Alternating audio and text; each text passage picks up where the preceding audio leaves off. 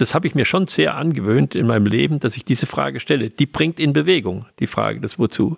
Die Frage des Warum bringt nicht in Bewegung. Herzlich willkommen beim Gedankengut Podcast mit Wolfgang Gutballett und Adrian Metzger im Dialog zu Fragen und Impulsen unserer Zeit. Schön, dass du dabei bist. So, da sitzen wir wieder vor unseren Podcast-Mikrofonen. Aus der Folge Nummer 1 sind wir so ein bisschen rausgegangen mit der Frage, was eigentlich eine Frage ist und wie wir unser ganzes Leben eigentlich mit Fragen leben und in einem Prozess bleiben. Wolfgang, was ist für dich denn eigentlich eine Frage und vor allem, wie stellt sich diese, um entsprechend dann auch mit dieser Frage gehen zu können? Ja, was ist eine Frage? Also wir leben ja heute in einer Welt, wo uns oft entgegenkommt, was kann ich für Sie tun? Und ähm, was ist die Grundlage dieser Frage? Und was für eine Grundlage brauche ich, damit ich eine Frage so stelle, dass der andere wirklich den Eindruck hat, ich will nicht nur was erledigen, sondern ich habe echtes Interesse am anderen des anderen. Also das ist eigentlich die Grundlage der Frage, dass ich echtes Interesse am anderen des anderen habe, nicht daran, Interesse habe, mich selbst zu erleben, sondern wirklich an dem, was anders ist beim anderen und nicht an dem, was so ist, wie ich mir das vorstelle.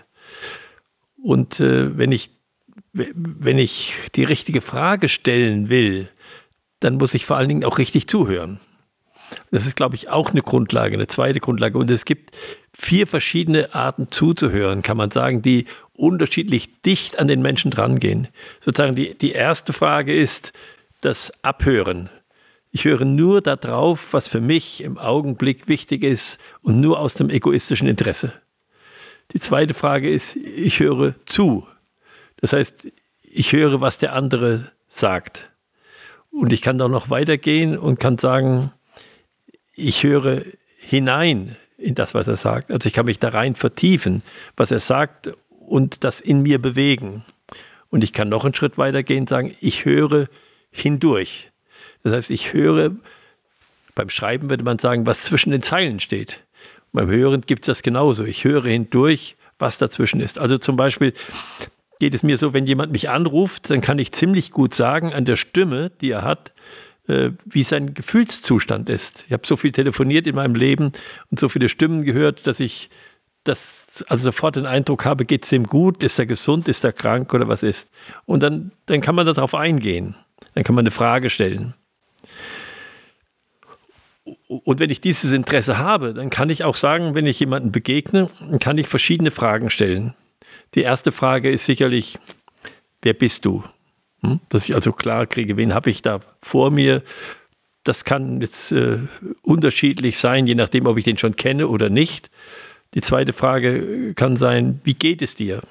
Das habe ich eben deutlich gemacht. Das kann ich eben auch ohne zu fragen mitkriegen. Also indirekt. Ich muss die Frage nicht stellen. Ich muss sie haben, die Frage. Und dann werde ich auch eine Antwort kriegen. Aber ich kann sie auch ganz konkret stellen. Das ist auch manchmal sehr hilfreich für den anderen und entlastend, wenn jemand ihn fragt, wie geht es dir? Weil er wird es ja gerne mitteilen eigentlich, aber er kann nicht einfach darüber reden. Und die nächste Frage ist dann, was kann ich für dich tun? Aber wenn ich gleich einsteige und so dahin plappere, was kann ich für Sie tun?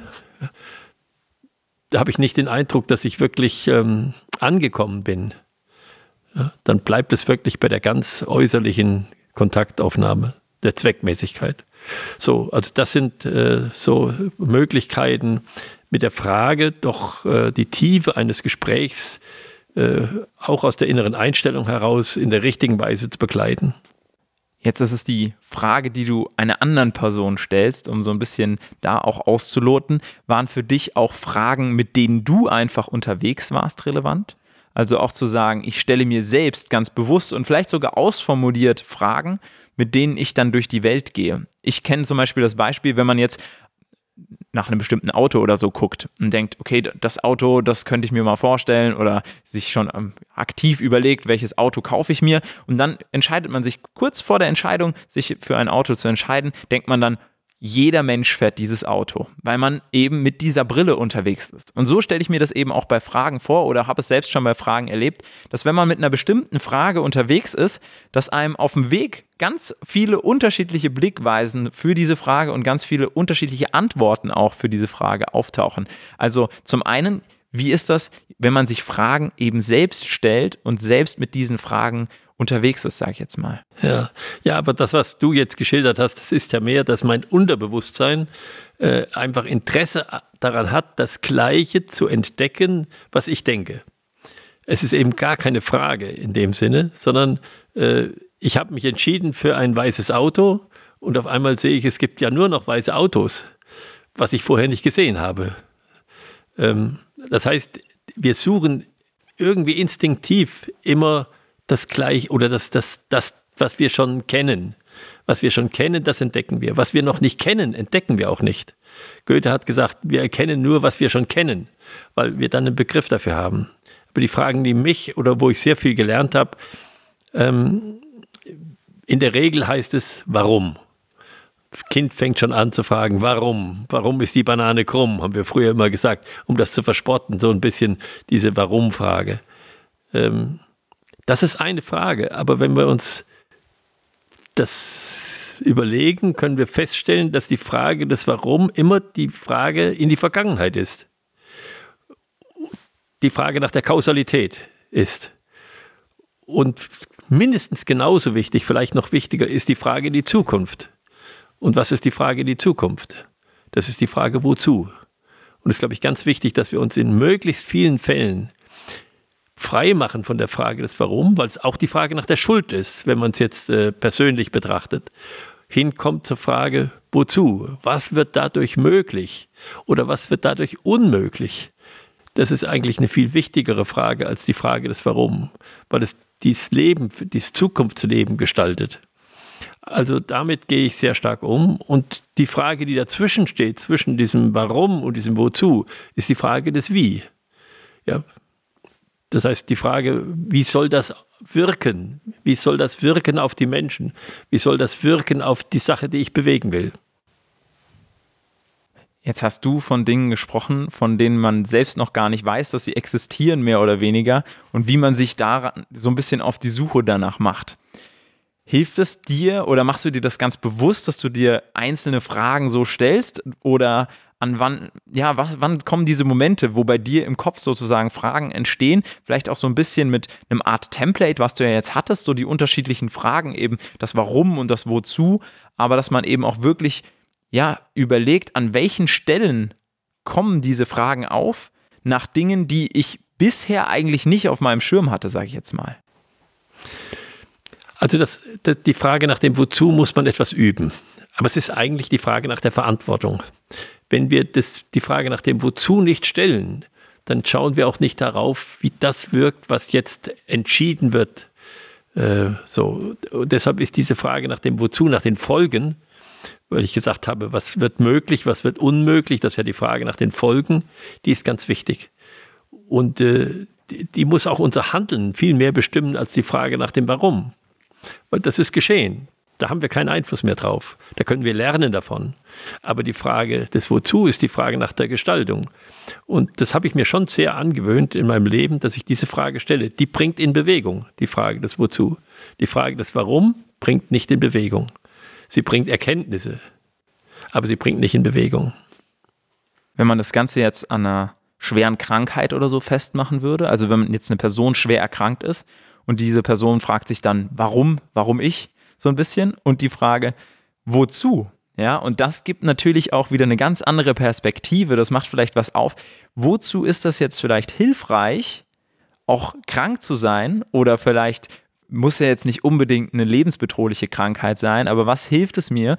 Wozu ist das jetzt hilfreich? Selbst wenn es erstmal für mich ein Negativereignis, sage ich jetzt mal, ist. Hast du das auch so wahrgenommen? Das nehme ich so wahr und versuche es auch ganz bewusst so wahrzunehmen, weil das führt auch in die Alternativen, über die wir das letzte Mal schon gesprochen haben.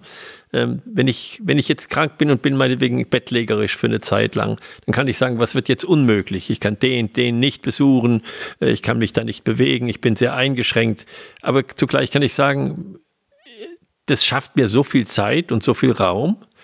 Was wird jetzt dadurch möglich? Kann ich jetzt etwas machen, was ich vorher nicht machen konnte? Äh, ermöglicht mir das irgendetwas? Und dann kann ich alternativ denken und kann sagen, was ermöglicht mir das denn alles? Und dann kann ich mich für irgendeine Sache davon entscheiden, kann sagen, jetzt mache ich das. Und dann komme ich in eine ganz andere Lebenssituation hinein, als wenn ich dauernd darüber nachdenke, warum ich jetzt nicht mehr den besuchen kann oder das wahrnehmen kann, was ich die ganze Zeit wahrgenommen habe. Gibt es bestimmte Fragen, die dich über einen langen Zeit da begleitet haben? Ich meine, du hast ein langes, äh, erfolgreiches Unternehmerleben, sage ich jetzt mal, gehabt mit einem Unternehmen, was äh, an deiner Seite gewachsen ist und an deren Seite du gewachsen bist. Gab es da Fragen, die sich gehäuft haben oder die du dir immer wieder gestellt hast oder letzten Endes auch Fragen, an denen so ein bisschen du deinen Erfolg gemessen hast. Weil ich glaube, wenn man jetzt nicht ähm, Olympiasportler ist, wo es ganz klar ist, was ist erfolgreich und was nicht. Ich muss eben einen halben Meter weiter werfen, einen halben Meter weiter springen oder so und dann bin ich erfolgreich, sondern eben eine ganz eigene Definition für sich, für Erfolg finden muss, dann braucht man ja genau dafür, um diesen Erfolg zu definieren, ja auch die richtigen Fragen, um so ausloten zu können, ob man auf dem richtigen Weg ist. Ja. Ja, dieses Wort Erfolg ist ja ein faszinierendes Wort, aber es heißt eigentlich nichts anderes als das folgt, was ich will. Äh, so. Und ich muss ein Anliegen haben. Ich muss im, im Leben sagen, wenn ich da ankomme, dann ist das Erfolg, was ich will. Ähm, Erfolg wird viel zu sehr mit Reichtum verwechselt oder äh, mit Ruhm oder so etwas. Das ist ja gar nicht gegeben es, es kann ganz anderes ein Erfolg sein. Äh, die Menschen haben völlig unterschiedliche Ziele und Anliegen, schon aus, den, aus, der, aus der Situation heraus, in der sie stehen. Und ich glaube, das müssen wir einfach entkrampfen an der Stelle. Und jetzt, wenn du mich fragst, was ist ein, ein, ein Lebens, eine Lebensfrage? Die Lebensfrage ist einfach, wozu bin ich hier? Was, was soll ich ermöglichen? Was ist meine Spur? Welche Spur will ich hinterlassen? welche Schritte habe ich noch zu gehen?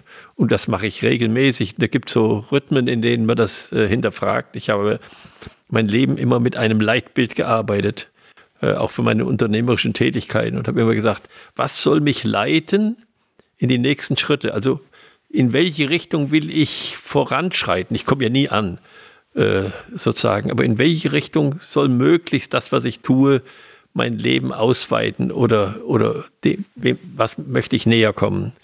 Das muss man sich ständig wieder äh, vor und man muss es aufschreiben, sonst sieht man die Entwicklung nicht. Also das ist wichtig, weil wenn ich heute zurückschaue und sage, was habe ich eigentlich so im Jahreswechsel mir da vorgestellt und mir vorgenommen und alles nicht erreicht, das gehört auch zur Selbsterkenntnis dazu. Und das lehrt einem in einer Gewissenheit Bescheidenheit und es lehrt einem auch was doch alles möglich geworden ist. Manchmal bin ich überrascht, wenn ich etwas lese, wie früh ich eigentlich das schon formuliert habe, was jetzt eingetreten ist und ich das gar nicht mehr so vordergründige Bewusstsein hatte, sondern einfach mitgelaufen ist. Aber ich glaube, da kommen wir jetzt direkt schon in das Thema für die vielleicht nächste Folge rein. Vielleicht so ein bisschen das Thema sich ein eigenes Leitbild zu definieren, herauszufinden, mit welchen Fragen man im Leben unterwegs ist und dann eben diesen Erfolg definieren zu können. Eben genau daran zu sagen, das ist meine eigene Definition und mit der möchte ich jetzt arbeiten und an dieser messe ich mich auch. Und wenn jemand anders mit einer anderen Definition zu mir kommt und sagt, du bist nicht erfolgreich, dann kann ich sagen, stimmt, in deiner Welt, in deinem Leitbild erfülle ich nicht das, aber für mich und meine Welt und das, was ich mir definiert habe, die Fragen, mit denen ich unterwegs bin, bin ich sehr wohl erfolgreich und auf dem richtigen Weg. Ich glaube, ja. das ist was, was vielen Menschen hilft und deshalb würde ich da gerne in der nächsten Folge mit dir wieder einsteigen. Aber um diese Folge jetzt abzurunden, was nimmst du für diese Folge hier aus dem Gespräch mit? Wo glaubst du, da könnte man das Ganze nochmal ein bisschen unterstreichen? Nochmal auch zu schauen, was sich im, wie sich im Leben mein Leitbild verändert hat. Also was ist konstant geblieben und äh, was habe ich immer wieder der Situation angepasst oder äh, den Erkenntnissen meiner Möglichkeiten und meiner Grenzen. Für mich ist es auf jeden Fall die Frage, wozu? Ähm, ich habe oft schon dieses Thema, auch Simon Sinek predigt ja dieses Thema nach dem Warum, aber im Deutschen eben sich wirklich zu fragen, wozu? Ja, wozu ist das dienlich, um auch wirklich da vielleicht auch nochmal mit einer kindlichen Begeisterung an Dinge neu ranzugehen, neu zu entdecken und sich bei ganz vielen Dingen, die für einen vielleicht noch selbst ja, vielleicht schon selbstverständlich oder alltäglich sind, sich trotzdem die Frage, wozu nochmal zu stellen, um dann eben nochmal ganz andere Perspektiven aufmachen zu können, zu können. Das fand ich sehr spannend und da werde ich auf jeden Fall in nächster Zeit bei Situationen immer mal wieder drüber nachdenken, gerade wenn ich mich ärgere, gerade wenn ich denke, das hat doch alles keinen Zweck, eben zu fragen nach dem Wozu. Ich danke dir für die Folge, Folge Nummer zwei. Wir haben es erfolgreich hinter uns gebracht. Die zweite Folge, ein wenig Routine kommt auf und wir freuen uns natürlich auch, wenn du als Zuhörer bei der nächsten Folge wieder mit dabei bist. Und wenn du irgendwelche Fragen hast oder Impulse oder Dinge, die wir hier noch nicht deiner Meinung nach ausreichend aufgegriffen haben, dann schreib uns gerne an podcast.gedanken-gut.org und dann können wir das entsprechend in den Folgen hier mit einverweben. Ich freue mich, wenn du das nächste Mal wieder mitzuhörst.